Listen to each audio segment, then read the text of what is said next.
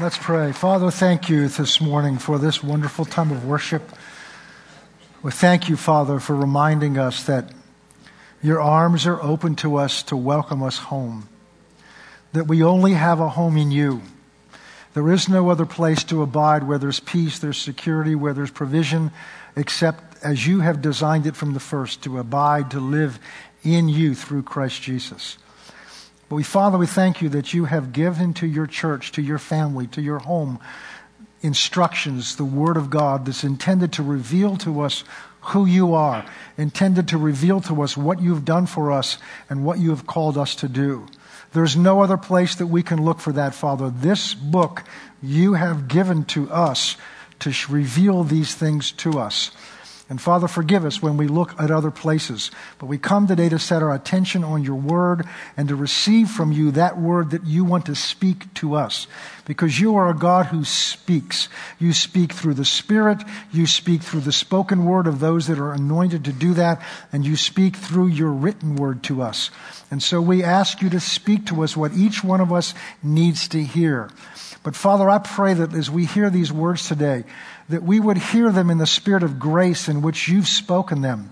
That you are not a God who is condemning us or judging us, but that you are a God who is our Father, and you are challenging us to grow and to wor- allow you to work within our hearts. And so, Father, help us to have ears to hear what you're saying to us, not what we might want to hear, or what, not, certainly not what the enemy wants us to hear this morning. And so for that we give you thanks in Jesus' name. I ask you for the grace to speak what you've put in my heart and not anything that I would want to share on my own. And for that I thank you in advance in Jesus' name. Amen and amen. This is a message I don't want to give. That's a good start, isn't it? And the reason I don't want to give it is I don't want to hear it. That's got you all excited, doesn't it? And I just want you to know this is something God's dealing with me about. And if God's dealing with me about it, I'm going to deal with you about it because it makes me feel better. No. That's what we often do. Because if God's dealing with me about it, I know there are people God is dealing with this about also.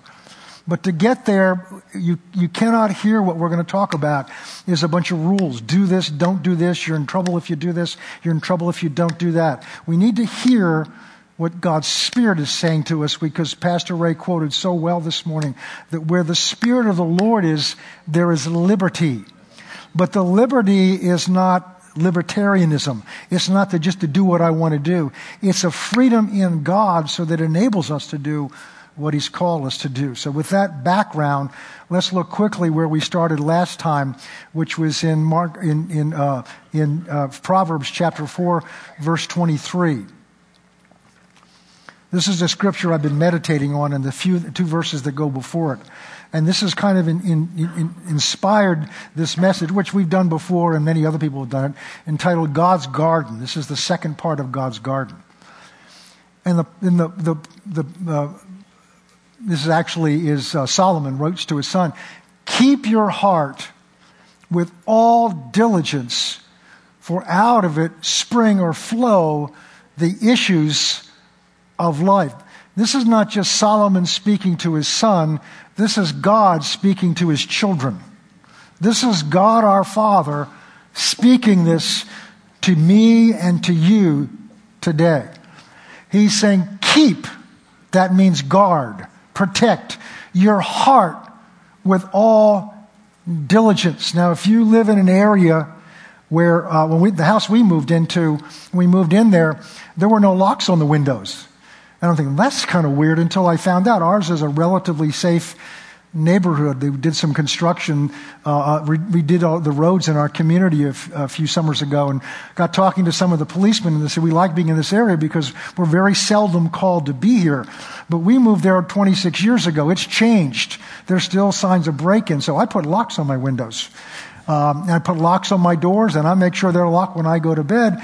And some of you live in communities and maybe not in even dangerous communities where we have alarm systems that we put. An alarm system is to, is to protect us, to guard our home with all diligence. Why? Because we treasure what's in the home. We treasure our children, our family, our dogs, our pets. We treasure valuables that we may have because just the fact that if you ever, ever come home and found out that someone broke into your house, you feel like you've been violated. It's a sacred space that's been violated. So there's something about our home that we want to guard and protect because it's so valuable. And yet we live our life day in and day out, totally oblivious in most cases to the significance of our heart that's in us. And I had somebody ask me last time, well, what do you mean by the heart? Well, I certainly don't mean the pump that's moving blood around in you. Oh, you need to guard that too by being careful what you eat and by your exercise. But that's not what I'm talking about. And it's kind of a combination of your spirit and your soul. Put it this way. It's one of the things you know it when you're talking, when, when you, when you, when something's going off in your heart, you know it. Things are right in your heart, you know it. So it's kind of a com, don't try to analyze it too much. You know what it is. It's kind of like the Supreme Court judge when he was trying to define years ago uh, what obscenity was. He says, I can't define it for you, but I can sure tell you when I've seen it. All right? I can't define garbage, but I can tell you when I've smelled it. So your heart's kind of like that. It's the center of who you are. And this, with all diligence, not with this casual diligence on Sunday morning when you're getting ready to come to church, with all the diligence you can put. So there's something about our heart that God is warning us guard it above everything else in your life. Guard your heart. And now he tells us why. Because out of it, out of your heart, spring like a spring or flow the issues of life. What are the issues? The word issue means the forces of life. And the basic forces of life from the Bible is our, is love and faith and hope and, and, and all the fruit of the Spirit. But faith flows out of the heart. How many times did Jesus say things like over in, um, in Mark, uh, 1123 he said if you believe in your heart if you if you if you do not doubt in your heart but you believe that what you said will come to pass you shall have it. Faith comes out of the heart. So we're, we're to guard our heart when it comes to faith. If i'm believing for something you have to guard your heart that you don't let unbelief in your heart. And, and out of our heart flows love. Out of our heart all the things that god wants to do to bless you have to flow out of your heart to be effective. To be effective. So there's a reason why God is telling us to guard our heart. It is His, we're going to see in a minute, it's the garden out of which God, through which God works. His provision in your life, His blessings in your life, His blessings in your relationships, His blessings in your relationship with Him, His purposes for your life flow out of your heart. Ephesians 3:17 then says that talks about that that um, for Christ, that the prayer of Paul prayed here was that God would strengthen us with His Spirit. You pray, we pray this many times in our inner man, so that Christ might what dwell where in our hearts. So God's plan is for Christ to live in your heart that you being rooted and grounded in love, and then he's going to go on, we're not going to show it, but he goes on to say, so that we may be filled up with all of the fullness of God. That fullness in you flows out of your heart. So it's critical what happens in our heart because out of it flow all the issues, all the forces of life. God has designed our heart. Last week, the last time, not last week, the last time we talked about this several weeks ago, it was God's garden, but the subtitle was the soil. And as we're going to go through in a minute, the, the parable of the sower, the parable of the sower teaches us that the, that the soil represents our heart. So the condition of our heart determines what the seed can do in our heart. And we looked last time at how God wants to sow seed into our heart, and the Satan wants to steal that seed that God's sowing into our hearts. And then we saw that Satan wants to do that by sowing his own seed into our heart. So what we're going to look at today is we're going to look at the seed so that we're more aware of the seed that's being sown, that we're allowing to be sown into our heart. But to do that, we have to remember this. God designed physical soil, dirt the dirt that you get in your fingernails when you're digging around in, your, in the springtime. Dirt. God designed dirt, plain old grubby dirt has an anointing upon it that goes way back to the garden. And the anointing upon it is this whatever seed you put in it, in that soil is what is necessary for that seed to germinate and then to grow and then to produce its fruit, provided that it's given the water and the sunlight in which to do it. So that soil, God designed physical soil so that it provides everything that's needed for the seed to germinate and for the seed to take root and for the seed to grow and for the seed to produce its fruit. The second part of that is because God designed, soil is no respecter of seeds. Soil is no respecter of seeds. Whatever seed you plant in it, it will grow it. Whether you intended it to grow it or not, or whether you understood this principle or not. We have some flower pots that my wife in the springtime will go buy some flowers to hang out around our, our deck in the back. And, and, um, and we take care of them. But by the time we get into the fall, they're just kind of there and, you know, they're beginning to dry up and, and we've had some cold weather at night. And then I notice because we stopped taking care of them, other little things start growing in them. You know, little seedlings start coming up. Little seedlings of grass and some weeds. I didn't put them there. I didn't go out at the end of summer and say, you know what? I think we ought to grow some weeds in there. So I'm going to go to the store and buy some weed seeds and I'm going to put them in there because the only things that'll grow in there is what I put in there. No, soil is designed by God, so whatever gets planted there will grow. Whatever gets planted there, not only will whatever gets planted there grow, you don't have to understand how.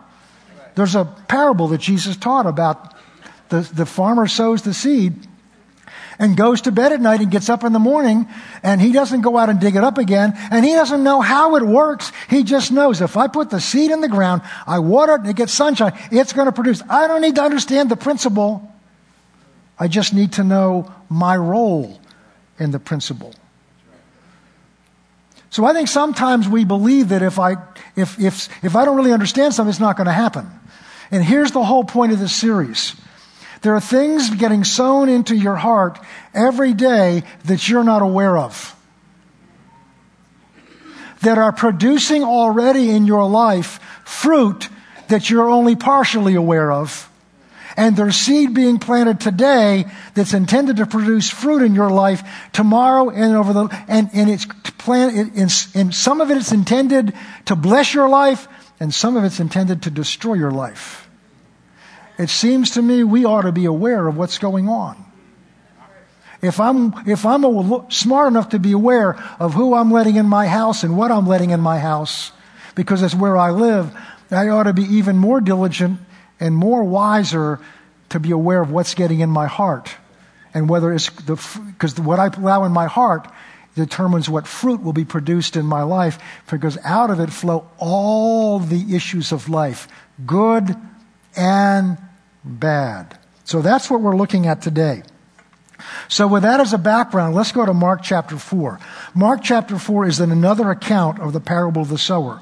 Last time we read Matthew chapter 13, but this has a verse in it that, that I want to focus on. And for the sake of time, I'm not going to read down through the whole thing just for the media people. I'm going to pick up when I get there to, uh, to, to verse 10. I'm in Matthew. That's not going to work. And this is a story Jesus told. There are several accounts of it, in fact, actually three in the Gospels. Each one of the primary Gospels has one. And, and Jesus teaching this principle and he says, he says a farmer went out and he's using something that they could all uh, relate to because they were an agrarian society. They were, they understood farming. They understood seed. They understood the importance of soil. And he's trying to teach them a spiritual principle, which is what God wants to teach us today. And he just tells them this simple story. And he says, a, a, a sower goes out and he sows the seed. And the way they did it then is they just spread it and they had it in a garment and they just spread it around like this. And so some of it, he said, some of it fell on the road. And in this account, the birds of the air came and they just snatched it up and ate it, so it never got in the soil.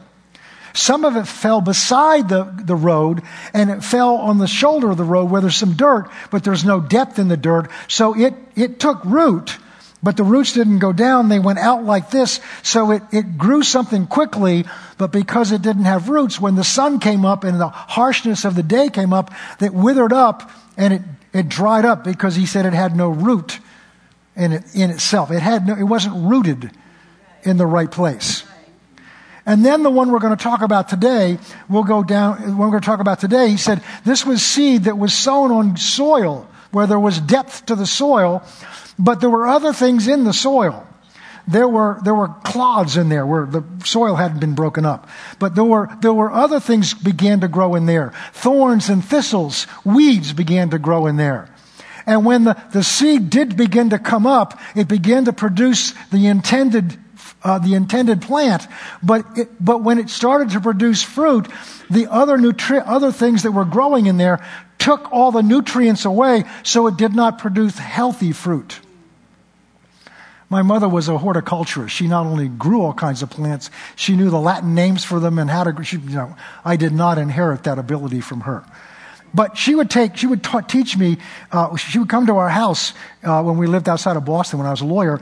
And, and it, because of the trees around it, we couldn't plant tomato plants in a garden because there was not enough sunlight. So I got smart. I planted in this big uh, basket that I would move around when the sun would move. And my mother came to visit us one time, and she goes out there and she started breaking branches off the thing. And what in the world are you doing? She says, These are called suckers. I said, A sucker? That's my tomato plant. She said, Yeah, but there's something growing out of that stalk that is not intended by the seed to produce tomatoes, but it produces a little flower. But some of the life, some of the energy, some of the nutrients that need to be used to produce this, the beautiful ripe tomatoes are being sucked away from it to produce these little flowers that do not have any value to you. So you break them off or you prune it. So weeds, because my mother would grow these beautiful flowers, and my job was to go out and pull weeds. I said, look, let them all grow up together, you know, and we'll just appreciate the flowers and won't pay attention to the other. She says, you don't understand. Those weeds are competing for the nitrogen, the oxygen. They're competing for the good nutrients that are in the soil. They're trying to take it away and choke off the flowers and choke off the tomatoes, choke off the fruit that was intended to be produced by that seed. And that's the parable. And then Jesus said, but there's some of it that fell on good soil where there were no cl- there were clods. There was no hardness. There was depth to the soil. And that produced a good crop, 30, 60, and a hundredfold. And then Jesus began to teach them what the parable means. Verse 10. And when he was alone, those around him with him, the twelve, asked him about the parable. And he said to them, To you it has been given to know the mystery of the kingdom of God, but to those who are outside, all things are in parables. In other words, they're just going to hear a nice story and go home, like so many people in church. Well, that was a good message. I don't remember what it was, but I, I, I felt good when I listened to it. So that, verse 12, seeing they may see but not perceive. Hearing they may hear and not understand. So apparently it's possible to see a spiritual truth but not really grasp it. It's possible to hear a spiritual truth and not understand it. Lest they should turn and their sins be forgiven. Now, in Matthew's account, Jesus goes on to explain why that happens because they've chosen to harden their hearts so that they wouldn't really hear it. So they'd hear the words, but it wouldn't penetrate their heart, because if it penetrates their heart, they're going to be forced to make a decision on what to do about it. Either I'm going to do what it says and be blessed, or I'm going to refuse what it says and feel convicted, but I don't want to be uncomfortable either way, so I just won't hear it. I won't let it get to my heart. I'll hear the word, say, God bless you, amen, that's a great message, praise God, Pastor John, keep on preaching the word, but I don't let it into my heart. Because if it gets in there, it's going to produce something and make me change something I don't want to change. Verse 13. And he said to them, Don't you understand this parable? How then will you understand all the parables? Jesus is saying this parable is key to understanding everything else I'm teaching. Why? Because it has to do with receiving God's word into our hearts so that it can produce the fruit. And all the other parables and all the other lessons were God speaking into their hearts to produce fruit. And he said, if you don't understand this process, you won't know how to cooperate with it. So God's words will get in your heart and produce his fruit in your heart and therefore in your life. So this is the so important to understand this and then to let it affect us and to impact us. Verse 14, he says, The sower sows the word. Now, in Matthew's account, he doesn't tell us what the seed is. But in Mark's account, he tells us the seed. In Matthew's account, he tells us that the sower's God. In Mark's account, he tells us that the seed God sows is His Word. That book sitting in your lap or on your tablet or phone or whatever it is. This is why we have to take so seriously God's Word is seed He wants to sow into your heart to produce the fruit that you've been trying to produce by your own effort. Most of us have been around long enough to know what we're supposed to be and what we're supposed to do. And we're trying to do it in our own strength. And God's saying, wake up, you can't. I've designed a process by which I will produce it in you. Satan knows this. We're the ones that are either ignorant or hard hearted and just don't want to do it. So, what the sower sows, what God sows, the seeds that God sow, is His Word. So we're going to take a look a little bit at what the difference between His words and your words and my words. The difference between His words in here and the words on any other book of any other words that have ever been written by anybody, no matter how smart they are or how clever they are or how poetic they are. And we could spend weeks on this. But there are just a few things I want to look at. Hebrews chapter 11. I want to look at what God says about His Word what God wants us to know. Hebrews 11, verse 3. Because verse chapter 11, chapter 11 is all about faith, and he's using this as an example here. He started out by faith. Say, say faith is the substance of things hoped for, the evidence of not things. things. By faith, we understand that the worlds were framed by the Word of God. That tells me why science will never find out where the Big Bang came from. They can theorize newts, they can theorize cosmic explosions, they can theorize anything you want. But God has said, who not only was there, but caused it, God has said the only way you can understand the origins of the universe is by faith, not by your understanding. By faith, we understand that the worlds were framed by what? the Word of God. God just said, I've been reading a book on the holiness of God, and it starts out talking about St. Augustine's concept of, of creation, how God spoke words into nothing. And, and this book spends a little time meditating. How do you conceive of nothing?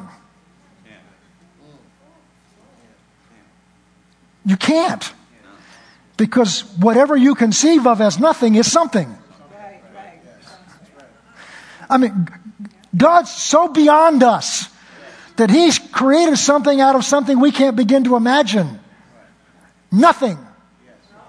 And he tries to get it across to us by saying the words were framed by the word of God. And, and how detailed and how, how, how explicit were those words? God simply said, let there be. The Big Bang wasn't God screaming. Well, he whispers, and his voice is like the sound of many rushing waters. The ab- God is absolute authority.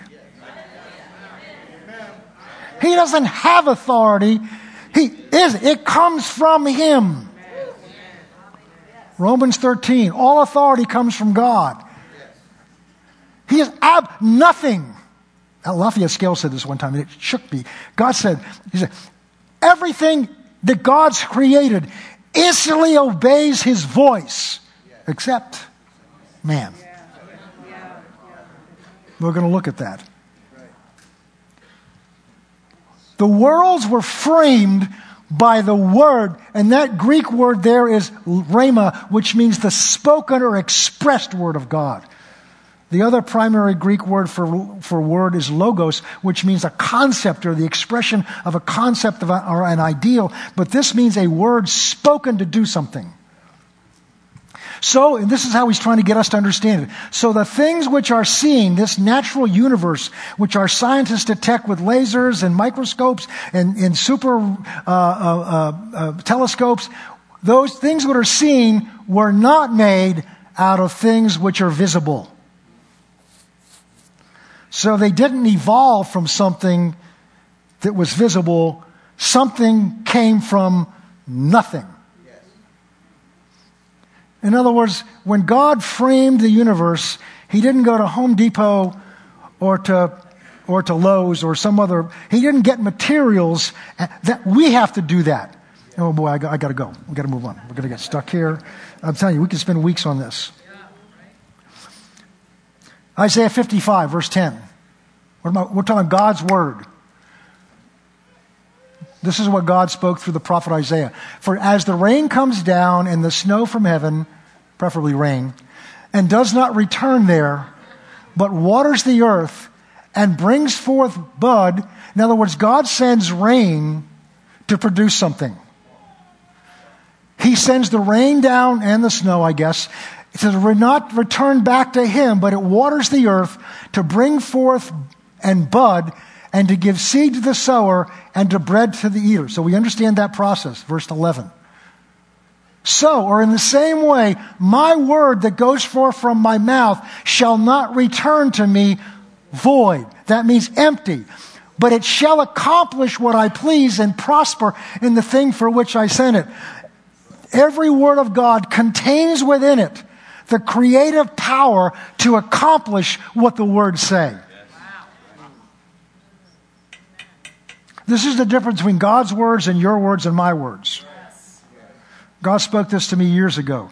He said, Son, my words are different than your words. He, I said, Well, yeah, you tell the truth all the time. And, I, he said, No, no, no, no. He says, Your words predict something. So when you say you're going to do something, in, with all good intentions, with all, you're, you're predicting that you're going to do it. When I speak a word, the words themselves cause it to happen. God's not looking at something saying, you know what, I'm going to do that. No, the fact that He says it makes it happen. The power to produce what God's Word says is in the words themselves. Well, then how come the promises God's made to me are not showing up in my life? Because the words are seeds that have to be sown, planted in something before they can produce what the power is in them to do it. Just think of a seed. A seed has in it the seed of, I don't know, let's say a tomato. That's not the best example, but it's everything necessary to produce that beautiful tomato, or everything necessary to produce that beautiful rose or some flower. Everything necessary is already in that seed. That's the point of this parable. It was the same seed that fell on the road, the same seed that fell on the shoulder of the road, the same seed that fell in this thorny ground, and the same seed that, it was the same seed. It had the potential, the power, the life in it to produce the same thing. The difference was the soil it was sown in. So every time we come here and the word's preached, every time you open your Bible, there is a potential for that word to produce in your life everything that's said in it. Everything.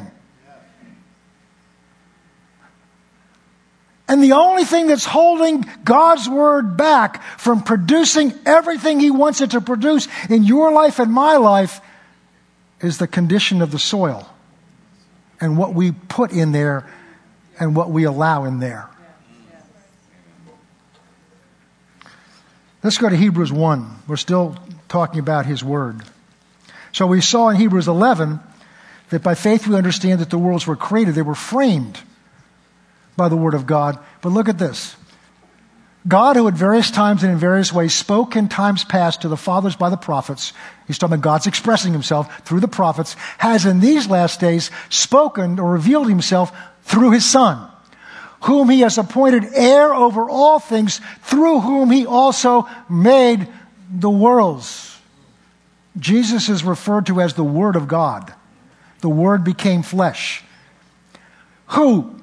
The Word, being the brightness of his glory and the express image of his person. Two wonderful teachings there. And the word upholding all, God's upholding all things that he created thousands of years ago. They're still being upheld by the word of his power. Isn't it interesting? It doesn't say by the power of his word. It says, by the word of his power, by the spoken expression of his word, the power that created the universe thousands of years ago is still creating. It's still not just holding together. The scientists tell us the world is expanding faster than the speed of light, and that's because of the word is still creating. The word of God is still upholding all things. It's still working. And we wonder whether that word will work in me with my problems. That's the seed that God is trying to sow in our hearts. So let's look at what happens here. Well, let's take a couple examples of this seed in Christ. See, Christ walked in this. So in Matthew 8, we're not going to turn there. In Matthew 8, you have this wonderful uh, interchange between a centurion, a Roman officer, who comes to Jesus on behalf of, of his servant who's home suffering from the palsy. And, and he says to him, you know, you know, my servant's suffering at home of the palsy. Would you, you know, before he can tell him what he wants to do, Jesus, I'll come and heal him. And the, and the centurion says, no, no, no. Basically, this is my paraphrase. He says, no, no, that's not what I was going to ask you. Because I'm not worthy for you to come into my home. Mother, you don't need to. Just say a word, and my servant will be healed. And then he goes on to explain why he understands that because he said, I understand that you're somebody under authority and you're somebody in authority. This is why that course on spiritual authority is so important because it teaches us what God's authority is because most of the reason God's word doesn't work on our lips is because we're not really under the authority of that word. Because the, the, Roman officer says, I also am a man under authority. The word also means just like you, Jesus, are under authority, I'm under authority, and I can recognize you're under authority because I'm somebody also under authority. And I have soldiers that are under me. And the evidence that I have authority over their soldiers is simply this. I say, I say a word, go, and they go. I say a word, come, and they come. I say to my servant, do this, and they do it. The evidence of our obedience to the word is whether we do it or not. It's that simple. So the centurion said, because I understand that, I understand all you've got to do is say something and it will happen. Because I recognize the authority of your words. Those words on Jesus' lips caused a man with a withered hand. Jesus said, Jesus said, stretch out your hand. And by acting on that word, the power to make that hand whole was in the word stretch out. And when he did what the word said, the power to do that was released in his hands. And perhaps the greatest example is in Matthew 14. Well, one of them.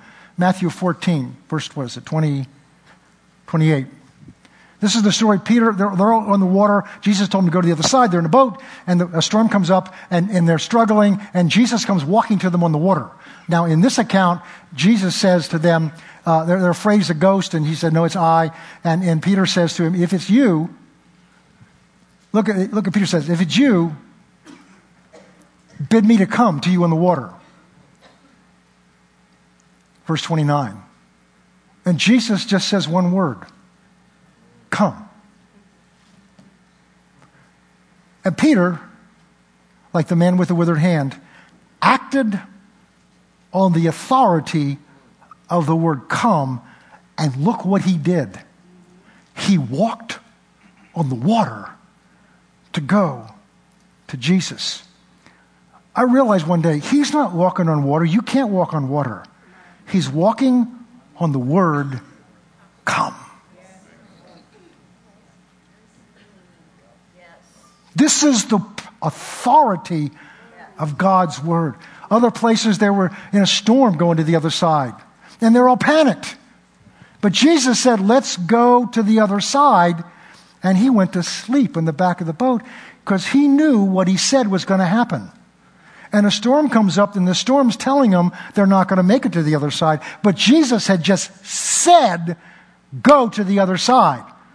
So they're so moved by what they're experiencing and not by what Jesus said, they wake him up and accuse him of not caring. And Jesus goes up, and what did he do? He simply said, Peace, be still. And the storm, the wind, the waves instantly obeyed the voice of the one that created them to begin with. Because they've always been under his authority, because he created them and he turned and rebuked their unbelief. And this is how God wants to work in our lives. That's the good seed. But I mentioned at the beginning, our hearts are soil that will receive any seed that's put in there. And what we need to know today is there is a bad seed. Just like the weeds that can be sown, the seeds of weeds, the seeds of thorns and thistles that can be sown in our heart. In the same way, in, in, in, in the soil, the same way Satan has seed to sow in our hearts. And they will take root just as easily as the seed of God's word will take root. In fact, it takes root more easily because we're more used to having it sown in our heart. Satan comes immediately to steal God's seed and to plant his own. Mark chapter 4 again. Verse 7. We looked at the, we looked at the explanation of the power. And the some seed fell among the thorns, and the thorns grew up and choked it, and it yielded no crop. All right? These were the thorns and the whistles, thistles. They come like the weeds to compete with the good seed for all that, all that that soil provides for growth. It competes of the time, it competes of the seed's energy, and the attention. So let's go now to verse 18. And now Jesus applies this. What are the weeds that Satan tries to sow in our heart? Now, these are among those that are sown among the thorns. These are the ones who hear the word. Verse 19. Three things. And the cares of this world, the deceitfulness of riches, and the desire for other things enter in what? Entering in our heart. Do what? Choke the word that's been sown in our heart so that the word becomes unfruitful. The cares of this world draw our time and our energy of our heart away from God. That's why in Matthew 6, Jesus said, when he talks about take no thought for tomorrow, don't worry about what you're going to eat or what you're going to wear. Doesn't mean don't plan it, but don't give your heart over to it. Because he's just talking about what your heart treasures. What is your heart treasure? It's all, that section is all about the heart. He says, therefore, don't take a thought. Don't start caring about what you're going to eat or what you're going to wear, the, the issues of life, the cares of this world. But seek first the kingdom of God. Put your heart first on God and the kingdom of God, and all these things will be added unto you. That's one of the reasons I believe why God requires the tithe. Because the tithe makes you put Him first in your heart and trust Him. That's why God provides for the Sabbath. The Sabbath is a tithe of your time. Because to take a day off from work means you're trusting God can provide you in seven days of work, six days of work, what He did in what you would normally do in seven days of work by putting Him first. That's why Chick fil A, which doesn't make their employee, let their employees, they're closed on Sunday to honor God. The average franchise, fast food franchise, brings in a million dollars a year. The average Chick fil A brings in five on six days, whereas the others bring on one on seven days. So the cares of this world draw our time, our energy, and our heart away from God. The deceitfulness of riches is the temptation to rely on what the world provides to take care of us, especially when we get into trouble. The deceitfulness is we think that if I made more money, if I have a second job to solve my problem, if I do this, if I put more time, so I can't come to church, so I got to do this to provide for my family. That's the deceitfulness of riches. Instead of putting, seeking first the kingdom of God and all these things you need, God's word. God's word says, you put me first and I'm promising you, my word says, all these things will be added unto you. If I've got to have angels bring it from the far corners of the world to fulfill my word, that's my responsibility, not yours. And the lust or desire for other things, that's when we give our hearts over to a desire for other things that are greater than His. God doesn't mind you wanting things. It's when our heart wants them more than we want God, and they start pulling our heart's attention. They start giving energy to our heart away from God. Those are the obvious ones. But there's a more subtle seed that God's been opening my eyes to. And this is the one I don't want to talk about. So close your ears and I'll no. And what's more subtle about it is these things are not evil in themselves. But they have an effect on our heart that affects, cho- chokes God's word and stops God's word from bearing full fruit in our life. So understand this. You have to remember that the world, the regular world, the world we're used to and call the world, is under the control of Satan. He is the God of this world. 2 Corinthians 4 4 which means the, the programs and the systems that are in this world are under his sway and control. So the major industries, for instance, the, the, the, inter, the world of media, and that includes news media, that includes regardless of what channel you watch. That includes our entertainment industries. That includes everything on social media that's coming through there. Ultimately, at this point, those are in the control and influence of Satan. It doesn't mean God can't work through them and do things. And they are not just casual and benign things. There is a message behind them. There is a spirit behind them trying to do something. And this is what God's begun to open my eyes to. And this is what I'm hoping in the time we have. Oh Lord, this is so important.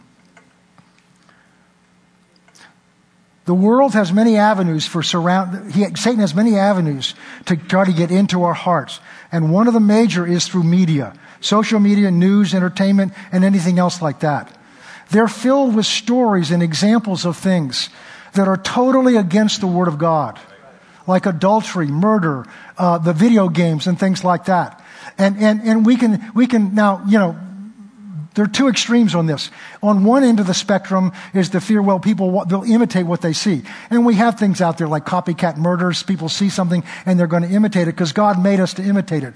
But the people in this room, I don't think, because you see a program where there's two people committing adultery, whether it's shown or whether it's implied, are not going to rush out and say, well, I guess I can commit adultery. If we see somebody murder, oh, I guess I can go murder something. We know we're not going to do that, and there's the danger.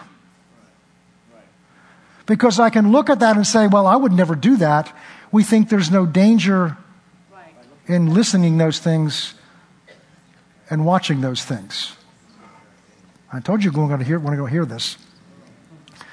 But Genesis 3 1, Satan is more cunning, more cunning, more cunning than any beast of the field. So the weapons he's going to use, the seed he wants to plant, he's going to make it look like something that's benign, Something that has no harm. What's the harm in it? Is the question that our kids often ask us. What's the harm in it? But what do we say to ourselves? First of all, here's the problem. Everything you see and everything you hear gets retained in your mind. I still remember being at a, drive-in theater when we were first married, and I, was some, some, something came on an advertisement and it was something, it wasn't fully pornographic, but it was something I didn't need to see. Every once in a while, that image will flop up in my mind. 40 years ago. It's everything there. If you've ever had a smell going through a, a, a, a, a grocery, grocery store, well, that too, but through, through some department store and you smell a perfume, I've done that, and, and there's a perfume my grandmother used to wear years ago. I hear, smell that, I can see, I can feel her presence because the memories of that are there. So there's nothing you see, there's nothing you hear that ever just goes in one ear and out the other, in spite of what your kids say. Secondly, which is why I instructed my kids. I don't care if you see a piece of trash on the floor, on the ground, in some parking lot that's pornographic. Do not pick it up and throw it away. Right. And if some of you I know are into it, And you know the pain that it caused by one simple view. Now remember, we're not here to condemn. We're here to understand what Satan's scheme is. The second thing that happens through these avenues, the seed, is that it, it, it erodes our own standards for right or wrong. Not that we might go do that, but we become tolerant. The word is we become desensitized to what's right and wrong. Now, the world's thrown that out. But we're the representation of Christ in the earth, of God's righteousness, God's holiness in the earth. And what Satan wants to do is for the church to compromise. A few years ago, I spent, I spent time uh, um, studying what the churches that Paul created, how he operated with them. They'd never make it today. Paul called out adultery in church. Paul messed with people's business. You know what I mean by that? He got involved in their lives. In fact, there was one guy that, that he, he, he rebuked the church because there was someone sleeping with his stepmother. And he said, You haven't dealt with that. And because you haven't dealt with it, I've got to. And even though I'm not there, what I'm going to do is I'm going to turn that person over to Satan for the destruction of his flesh so that his soul will be saved. In other words, you didn't take care of this. I've got to go to the drastic stretch of removing God's grace from his life so that he can experience what it would be like if he ends up in hell so they wake up and correct the situation. How far do you think that go today? Half the church would go down the road to some other church. Things that God's word, clear, word clearly says is sin, we tolerate around us. And that doesn't mean we're supposed to go to work and judge other people, but it ought to grieve us. And the most subtle danger of all is this all of these things that are not godly, even though we may never do them, we may say, What's the harm in them? Even though they may be totally innocent, is they compete with our time and our spiritual energy. Because all of media uses your imagination. That's how you get involved in these shows. I've watched some of them, these series, not many, but was, was it Downton Abbey I got hooked in? You know, it's just a soap opera, but it was, it's a glorified soap opera. And then some daughter suddenly dies unexpectedly, and I get upset. I mean, I got upset. I was mad. I'm a little too involved in this.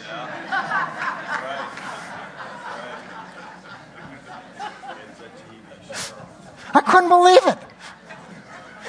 And then you see her on some other show, they're just an actress. But listen to me. My heart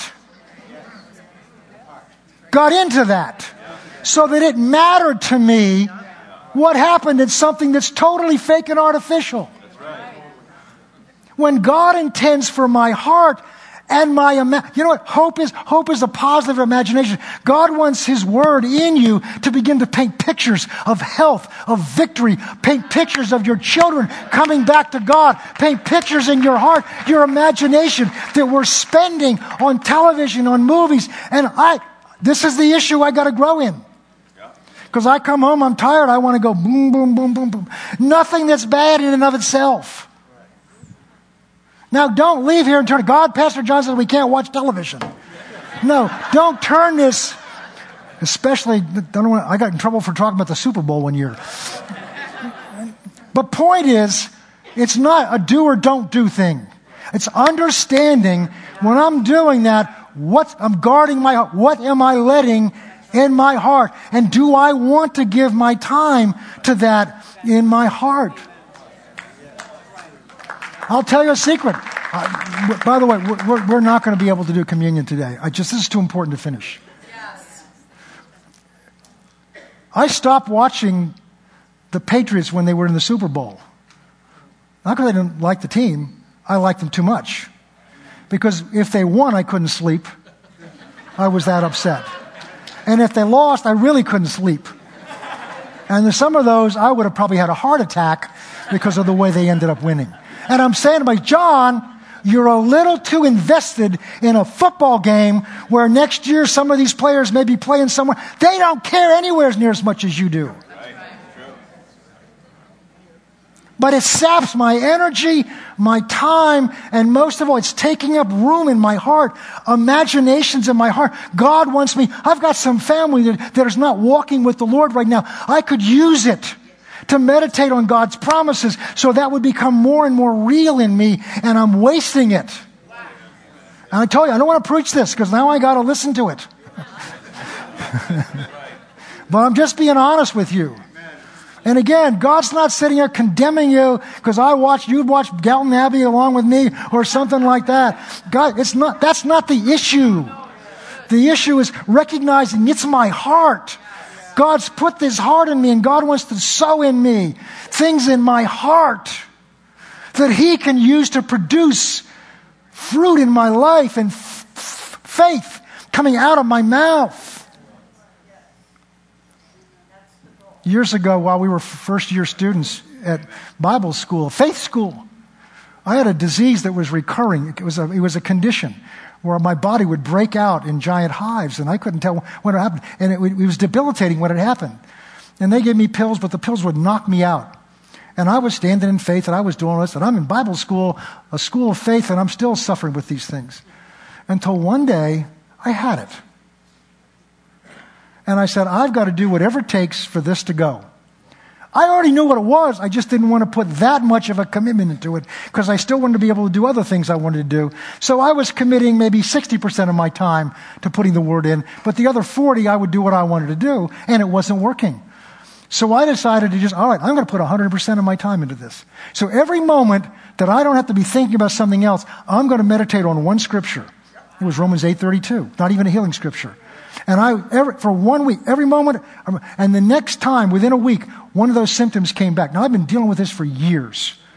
And I opened my mouth to speak to that, and a power came out of my mouth that I had never felt before. I felt an authority come out and a power come out, and that thing instantly stopped and never came back. That potential had been there 10 years earlier. But I played around with it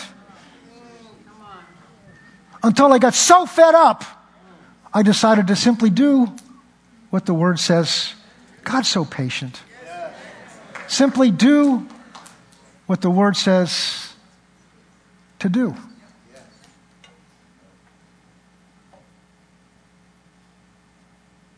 But it can make your, mean your life.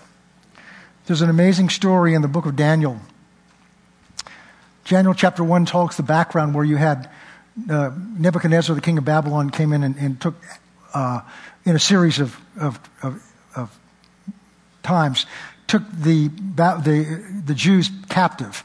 And he started with the, he picked the elite, the young men that were the elite. He picked the best of the young men. And he took them to Babylon and he put them into a special group under, the, under a eunuch to train them so that he could serve him he took the smartest and the wisest.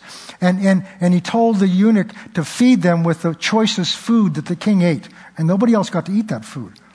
But Daniel and the three Hebrew children said, We can't do that because it's not kosher.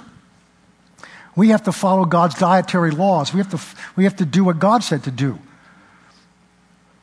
And so Daniel goes to the eunuch and said, Well, eunuch, I'm going to get in trouble. If I don't feed you what he says, and you end up, you know, snarly looking and ragged, you know, with pimples all over your face and you look terrible at the end of this time. And Daniel said, give us this. Give us, what was it, 10 days or whatever it was. He said, let's try this out. You give us only these foods and you can feed anybody else. And at the end of 10 days, you examine us and see. At the end of 10 days, they were smarter and sharper and stronger than the rest of the group. So he let them keep under God's dietary laws. So what they decided to do at the very beginning of their challenge is they controlled what they ate what their appetite was developed for. They controlled what they listened to. Chapter 3, what happens is Nebuchadnezzar, the king, with some help from some others, decides to give a test to the, the nation that he, that he rules. And he had a, a 90 foot statue of himself raised, a gold statue. and the instructions were when you hear the musical sound, you're to bow, bow down to that idol. Now listen to that. When you hear a sound, you're to bow to that idol.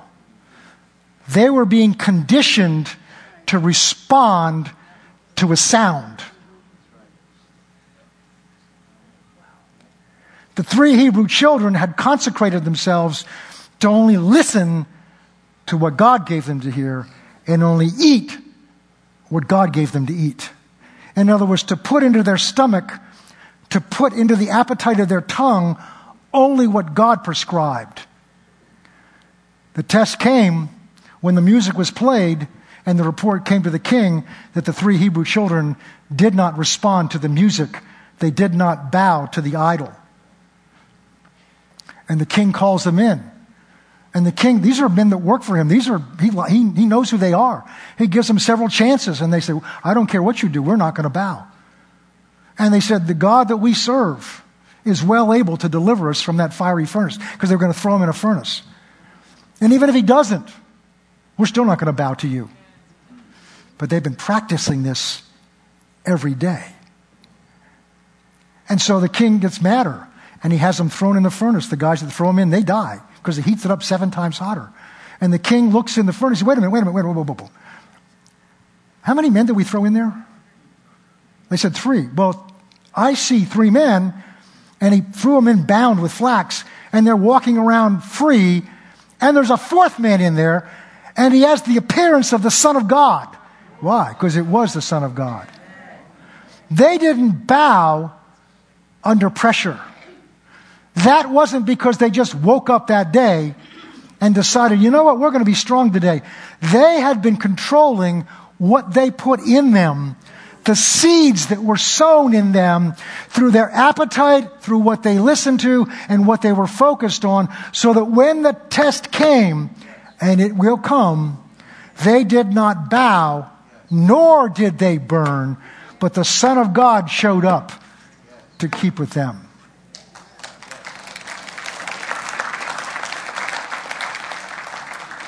Guard your heart with all diligence. We'll end with this verse.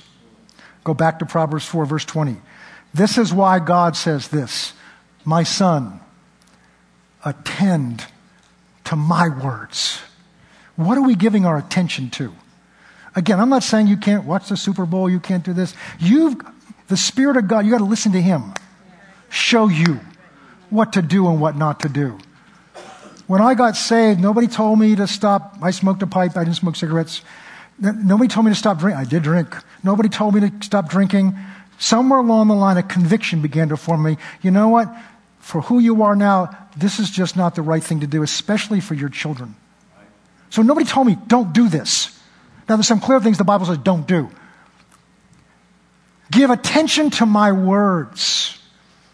Incline your ear. That means lean into, listen to my sayings. Let them not depart from your eyes. So when we're looking at everything else, we're letting them depart from before our eyes. Again, that doesn't mean you walk around with your Bible in front of you, but you can talk to yourself. I do it all the time. You do it all the time, but what are you saying to yourself?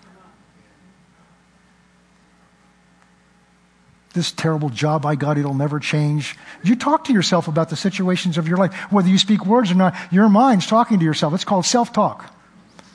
What if you talk God's word to yourself? Keep them in the midst, in the middle, in the core, at the center of your heart. Why? Verse 22. For they are life to those who find them. Not just biological life, God's life in you.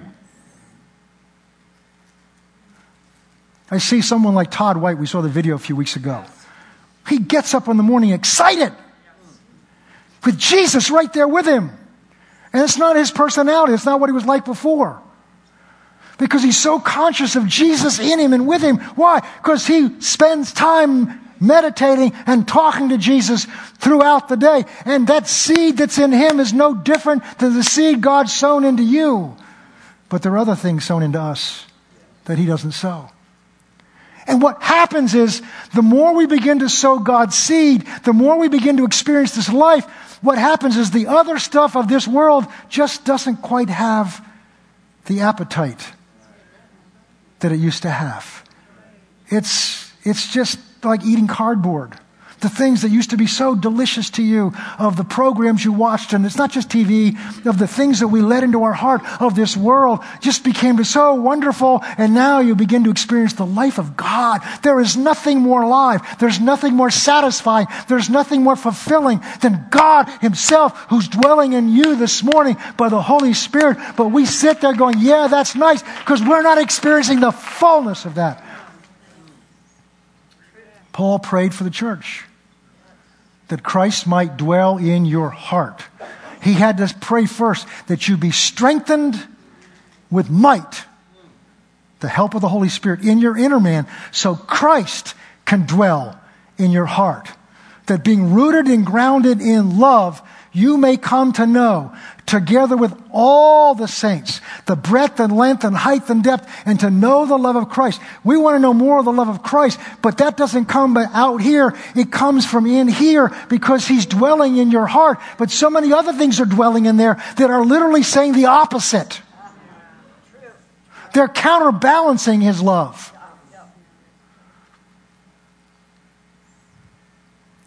So that we may be filled up with all the fullness. That word implies satisfaction. That word implies power. That word implies love. All of the fullness of God dwelling in me. You get the fullness of God released in you and you can't contain it. Nobody has to tell you to go out and pray. Nobody has to tell you to go out and witness. That's what happened on the day of Pentecost. They got filled with God and they couldn't contain it in the place where they were. Guard your heart with all diligence, for out of it flow all of the issues of life. God said to Israel, I lay before you today life and death.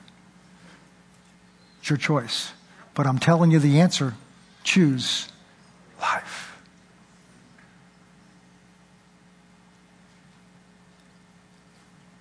I'm glad I preached this.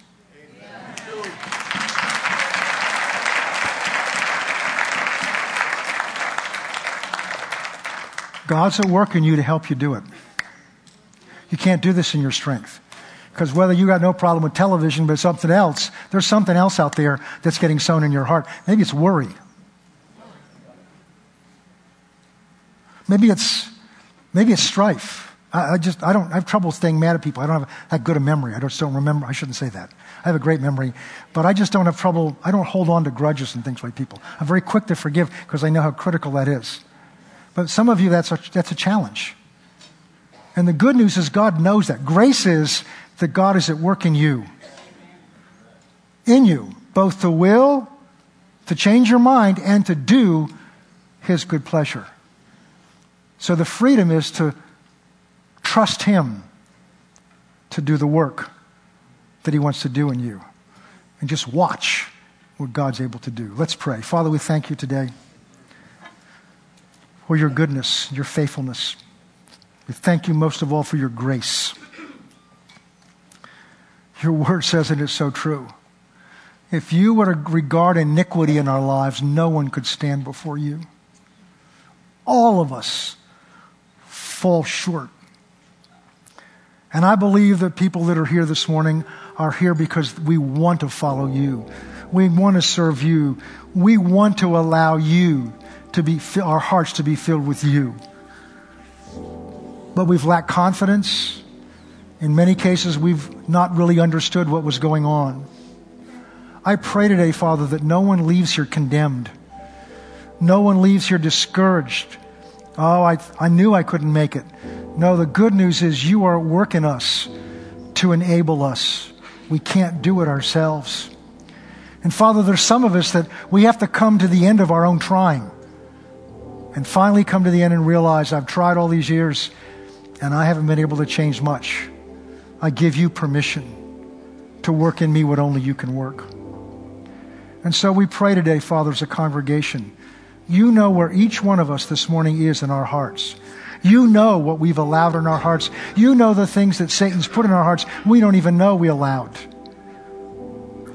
We ask you for a crop failure.